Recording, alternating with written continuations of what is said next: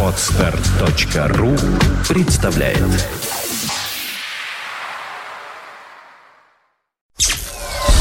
Подфм.ру представляет You are listening to Internet Radio Fontanka FM. Виват. История.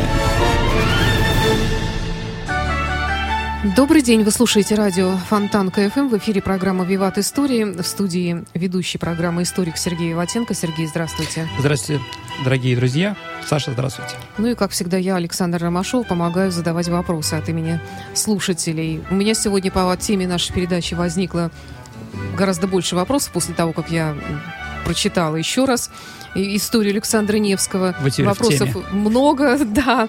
Э, Но я вот не могу многого понять. И самый главный вопрос такой, наверное, риторический, который у меня возник. Как за такой сравнительно небольшой промежуток жизни этот человек сумел сделать столько много? То ли раньше жили быстрее, то Ну, ли как-то время по-другому проходило. Ну, значит, Саша, действительно, как бы время было немножко другое, как бы более опасное, с одной стороны, более героическое, а более мужественное. Поэтому действительно люди жили не так долго. И, и я всем радиослушателям желаю прожить так, чтобы потом не было мучительно больно за Ну бесцельно прожитые годы. Конечно. Александр конечно. Невский, герой сегодняшней программы «Виват История». Да. Ну, дорогие друзья, давайте как бы с вами немножко вот о чем. Как сказал наш президент, мухи и котлеты мы разделим, да? А, того Александра Невского, которую мы с вами знаем, да? Помните, вставайте, люди русские, на славный бой, на смертный бой, да? И прочее, прочее. Мы с вами знаем в первую очередь с кинофильма Сергея Эйзенштейна «Александр Невский». Да, шикарный фильм, гениальный просто, да? Сергей Эйзенштейн просто молодец. Черкасов тоже человек, который его сыграл, да? И, конечно, Сергей Прокофьев, его музыка Великолепно. великолепная, особенно когда псыл рыцари наступает, это вот тревога такая, да, ожидание такое, да, и немецкие песни, все это очень красиво. А, действительно, да, а близко ли это правде? Нет, это, конечно, не близко правде. Другой вопрос, э, стоит ли тогда, скажем так, не любить Александра Невского, ведь он объявлен у нас э, главной персоной, символом России. Действительно, за что? За что Александр Невский получил вот этот титул, да? Наверное, за то, что в одном человеке, который прожил не так много, с 21 по 63 год, да, ну, 42 года, мне уже больше прожил, а, значит, да, сконцентрировалось сразу несколько вещей, которые мы должны поменять. Понимать, да? Александр Невский у нас символ, во-первых, э, власти, да, потому что он был великим князем, да, Владимирским, руководил нашей страной и руководил сложное время, да, и его э, решения, может быть, спорные, может быть, нет, привели к тому, что вот мы, Россия такая, какая есть, да, возможно, он даже сохранил Россию. Да, с другой стороны, кроме э, власти, да, он великий военачальник, потому что 14 раз он воевал, 14 крупных битв и во всех победил. Да, крупнейший, э, не, не так, Э, самый известный для нас, это, наверное, победа на Ческом озере, да, и второе, Невская битва. Мгм.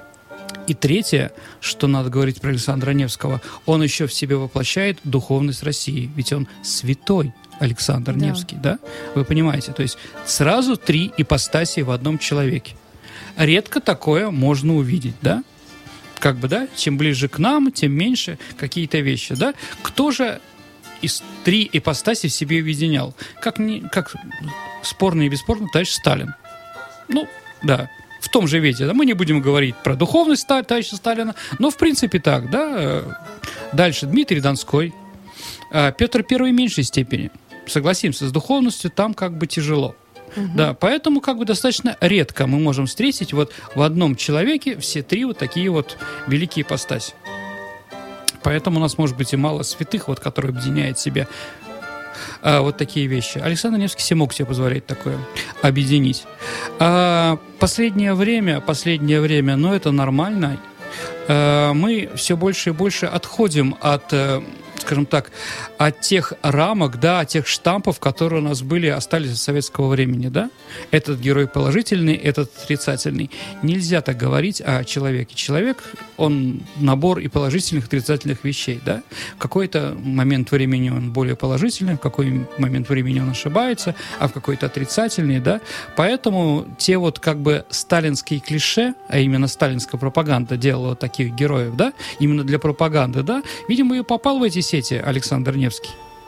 Это не значит, что сейчас мы с ним будем говорить, и мы пытаемся его что ли с пьедестала. Нет, конечно. Мы, мы его уважаем. Действительно, это тот человек, это один из символов нашей страны. Итак, давайте немножко поговорим, да, о нем. А потом вы зададите, Саша, еще вопросы, которые вот перед вами встали про Александра. А, родился он в 1221 году в семье великого князя Ярослава Всеволодовича. То есть, с одной стороны, Ярослав, ой, извините, Александр Невский, он внук Всеволода Большое Гнездо, а по материнской линии он внук Мстислава Удалова. Это такой герой, в основном, ну, такой ближе к западнославянским, да, который очень известный военачальник. То есть, если Всеволод Большое Гнездо, он все-таки, наверное, политик, государственный человек, то Мстислав Удалой такой герой, да? Ну, Удалой тоже кличка, которая говорит о многом, да, удатный. Э, про него много участвовал, ну, сказать, что он был великим, храбрым и побеждал много, да, но сказать, что в нужное время, к сожалению, не победил. Битые прикалки его разбили. А, вот. Э, далее. Историки спорят, но я все-таки доверяю э, известному историку Татищеву, который утверждает, что Интересно просто, да, что Александр Невский родился в один день с Петром Первым. Как бы, да? Тоже вот о многом говорит, да, 30 мая, да, что вот а, один великий человек и другой великий человек. Кстати, а, даже не зная этого, Петр I, Петр I день почитания Александра Невского, а как бы, да, каждый святой имеет день почитания. Угу. Он объявил день заключения штатского мира. То есть мир со Швецией мир нашей главной победы во время правления Петра I, да, о Северной войне, да, он был заключен День святого Александра Невского. То есть здесь как бы мы видим, что Александр Невский является одним из святых, которые э, как бы ангел-хранитель Петра Великого. И действительно, если мы говорим про наш город, конечно, он тоже является одним из главных святых, святых нашего города, да? Но кого можем вспомнить, э, кроме Александра Невского? Это Ксения Петербургская и Иоанн Кронштадтский. Вот как бы три человека, которые помогают нашему городу в прославном плане да, жить, развиваться и прочее, прочее. Да? А захоронение святого Александра Невского да, находится в нашем городе. Итак, дальше. Странное имя Александр – а, ну, тогда не то, что фантазии было мало, да, но в принципе, в принципе, есть, были определенные клише, как называть князя. И поэтому не более 7-8 имен носили все князья, а их было очень много, да, а, во время феодальной раздробленности в нашей стране. Это Всеволод. Славянские имена все были. Ну, христианские имена. Ну, славянские, потому что Александр это все-таки греческое. А, ну, знаете, как бы Иван а... это еврейское, но об этом никто ничего не говорит, как бы, да. понимаете? Нет, Всеволод, Борис, Глеб, э, а, да, ну, тут да, разные да, имена, да. Ну, э, Давид, кстати, тоже mm. достаточно распространенное да, да. у нас имя князя, да? Mm-hmm. А вот разные Ярославы, да, Александра не было. Александра не было. Поэтому некоторые, ну не то что исследователи, а некоторые люди спрашивают, да, говорят, что это выдумка, что Александра Невского не было как бы, да, что это выдумка Ивана Грозного для того, чтобы придумать славное наше прошлое и воевать с ливонцами за спорные территории. Есть такое мнение, да, но я могу сказать, что Александр Невский все-таки существовал. И потому что он упоминается в чужих нам зарубежных летописях и аналах, и других исторических документах того времени. То есть, да, это, конечно, неправда. Но то, что родители его назвали Александром, да, это о многом говорит. Кстати, назвали этого не честь Александра Македонского, как мы все понимаем, да, он все-таки был язычником, да, его назвали в честь Александра Блаженного, э, такого святого, да, как бы, который в схиме, да, человека, который бросил все, ушел там и прочее. Ну, все равно характерно. Такой французский философ Ренан, он говорит, что имя играет в жизни человека очень большую роль и иногда его ведет. Думаю, есть тот случай, что имя Александра Македонского, которое было дано Александру Невскому, вело его, да, и в конце концов привело к великим победам. Это надо понимать. Итак, а какие же у нас есть вопросы к Александру Невскому, да? А какие же темные пятна, что ли, или как бы да непонятное, э, непонятные э, какие-либо его, э, скажем так, какие-то факты биографии? Ну, Первый вопрос, наверное, да, некоторые говорят, Александр Невский стал новгородским князем, крупнейшим, да, будучи еще ребенком Да. в нашем плане, да? Понимаете, да? 14 лет, там, Э, правда ли это? Правда. Но, во-первых, тогда немножко взрослели пораньше. Время было немножко другое, да, с одной стороны. С другой стороны, действительно, когда приглашает какого-то молодого человека на царствование, все-таки понимают, э, с одной стороны, уже и тогда видно, да, что с него может получиться. Э, какой, смотря, учитель с ним, да. А с другой стороны, если вы помните, Михаил Романов был избран со словами «Бояр, изберем мы Мишу Романова, да, возраст, возраст он небольшого, да, да и ума невеликого». А, вот, как бы, ну, вот такие вещи. Александр, да, и не только Александра Невского назначали таким молодым князем большого города, да. Напомню, что князь – это военачальник командующий дружины. В первую очередь, наверное, надо понимать, что, конечно, с всех своих детей Ярослав, великий князь э, Владимирский, да, потом Киевский, он как бы расправил, э, направил в крупнейшие города. Ну, как бы понятно, что его дети, особенно в таком возрасте, они не поднимут против него восстание и не будут интриговать. Да? С другой стороны, конечно, талант Александра Невского достаточно быстро. Да? Ему было 18 лет, когда он победил шведов э, при битве на Неве. Давайте немножко поговорим о битве на Неве. Что же там такое? Надо понимать, наверное, современные историки соглашаются, что это было не какая-то, это был не поход на Русь шведов, где в большом количестве они пытались воспользоваться татаро-монгольским игом и захватить. Вообще сейчас считается, сейчас считается, что э, в это время, в это время э, было шведы пытались э, подчинить под себя Южную Финляндию, где жило племя Емь. Ну вот, Сум – это Суоми, да, и Емь – это вот та территория, куда мы ездим за покупками. Это Лапинранта, Имантра, Хамина, вот эти вот территории, да, там жила вот Емь. Так вот, Емь всегда была вассалом Новгорода. И понятно, что Новгород всегда помогал Еме. А, и чтобы прекратить эту помощь, шведы решили сделать обходной маневр. А, захватить э, Неву, да, и отрезать пути снабжения э, новгородцев, э, финских восставших, да. Поэтому они там были. Но это, конечно, было тоже все равно антирусский шаг. Но говорить о том, что они там очень хотели захватить Новгород, как пишут некоторые наши исследователи, это неправда. Другой вопрос, хотели захватить ли Неву? Конечно, хотели. И, шан- и попыток у них было очень много. А, значит, еще один такой вопрос, да? У нас во многих местах написано, что руководил а, шведами Бергер. Мгм. Это не так. То есть историки уже окончательно между собой решили, что Бергер не мог руководить, потому что в это время он был, а, в Норвегии, а, где, где, скажем так, летописи об этом говорят, да. С другой стороны, да, красиво. А, кто же руководил шведами? Считает, что Яр, Ярл Фасси. Ну, в принципе, для нас это не важно. Но иногда, если вы увидите Бергера, кстати, ему памятник находится около Королевского дворца в Стокгольме, да? Ну, знаете, Александр, Пер... э, Александр Невский не поставил ему клеймо на лбу, как пишется, да? Хотя красиво. А, сражение, сраж... а, О сражении вообще в настоящих источниках написано достаточно мало. Все остальное как бы, до, до, скажем так, дофантазировано или логично досмысленно, да? На самом деле, что было, непонятно что действительно было на 100%, что Александр возглавил это сражение, возглавил русское войско новгородское, и шведы после этого позорно бежали. То есть мы, наверное, выиграли. Потому что, знаете, не знаете, у нас есть э, с немцами, а, скажем так, Курская битва. Потому что немцы считают, что битвы при Прохоров, Прохоровке победили они. Мы считаем, что победили мы. Почему, да? Потому что а, немцы оставили за собой поле боя. Да, поэтому, Прохоровское поле, да, поэтому они считают, что они в этом победили сражение. Мы считаем совершенно по-другому. Понимаете, да? Или там сражение при Цорондорфе в Северной войне, тоже там с Фридрихом вторым, да? Мы считаем, что мы победили. Потому что мы разбили, ну, уничтожили громадное количество немцев, да, они не могли сопротивляться, да. Немцы считают по-другому, потому что поле боя были за ними. Здесь, как говорится, да, все карты в руки, на, козыре у нас. Мы были, остались на поле боя. Шведы ночью уплыли в Освоясь. Это понятно, да?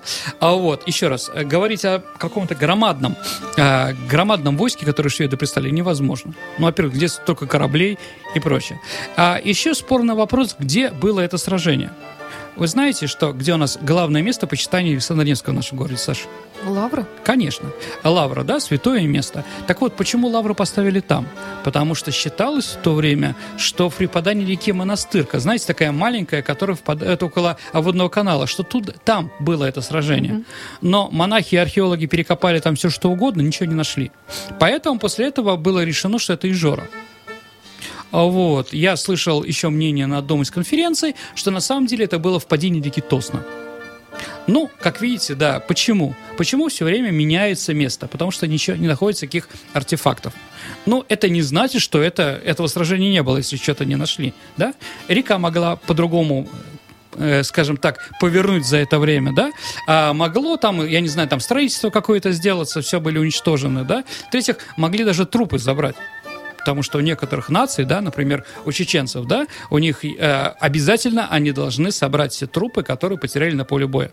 То есть, поэтому, да, они пытаются это сделать, там, купить их, как можно своровать и так далее и тому подобное, да.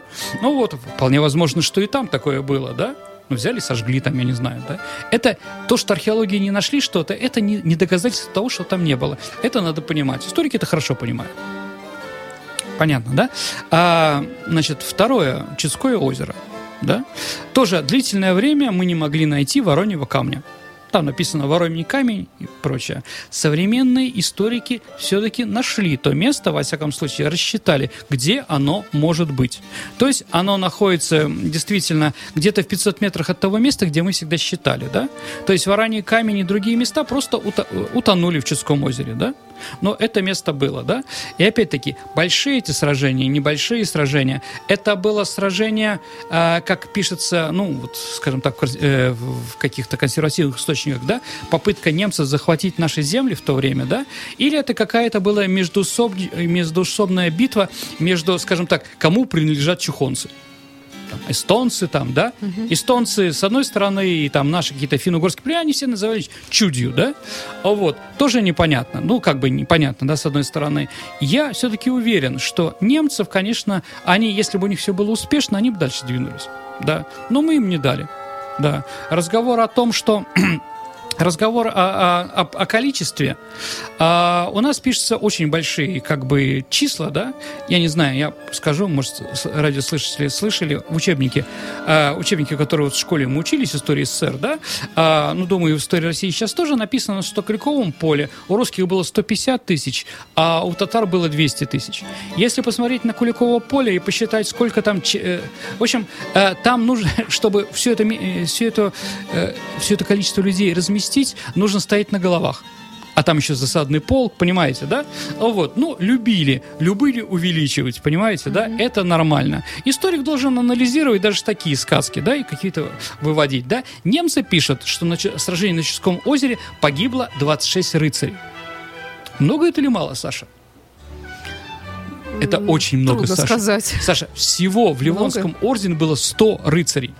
Это Всего. да. Понимаете, да? Рыцарь — это всадник, профессионал, да? А вокруг него большой челюсть. Пажи, рейтеры, кнехты, там, помощники, да, там, ефрейторы, там, и прочее, прочее, прочее, да? То есть, так вот, 26 человек — это четверть всех немецких рыцарей. Это громадное количество.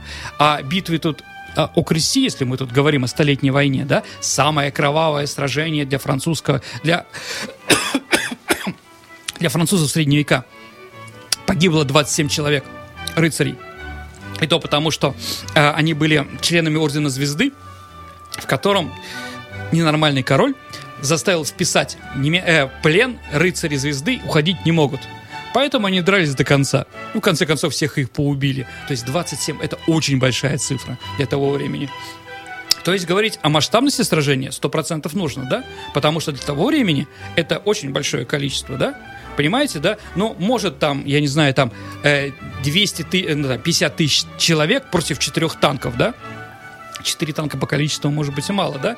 Но как бы по той технике и пр- по броне и прочее они могут спокойно победить их, просто переехать, пока бензин есть, понимаете, да? Вот, поэтому говорить о том, что это сраже... эти сражения были невеликими какими-то, не стоит. Не стоит. Дальше. А, многие Александра Невского обвиняются в связи с татарами. Да, у них какие-то какие все время постоянные заигрывания, э, обряды, усыновления какие-то там А, проходили. понимаете, надо понимать. Россия тогда была частью татаро Золотой Орды. Поэтому не заигрывай перед своим начальником просто смешно и глупо. Мгм. Понимаете, да? Это сейчас, я не знаю, вот как бы Ивановская область, да, Москве напишет, что Владимир Владимирович, все, не хотим под тобой и не будем налоги платить.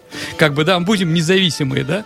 Думаю, что губернатор Ивановской, Ива- Ивановской области э, никогда такое не сделает, понимаете, да? И понятно почему. Да в то время тоже.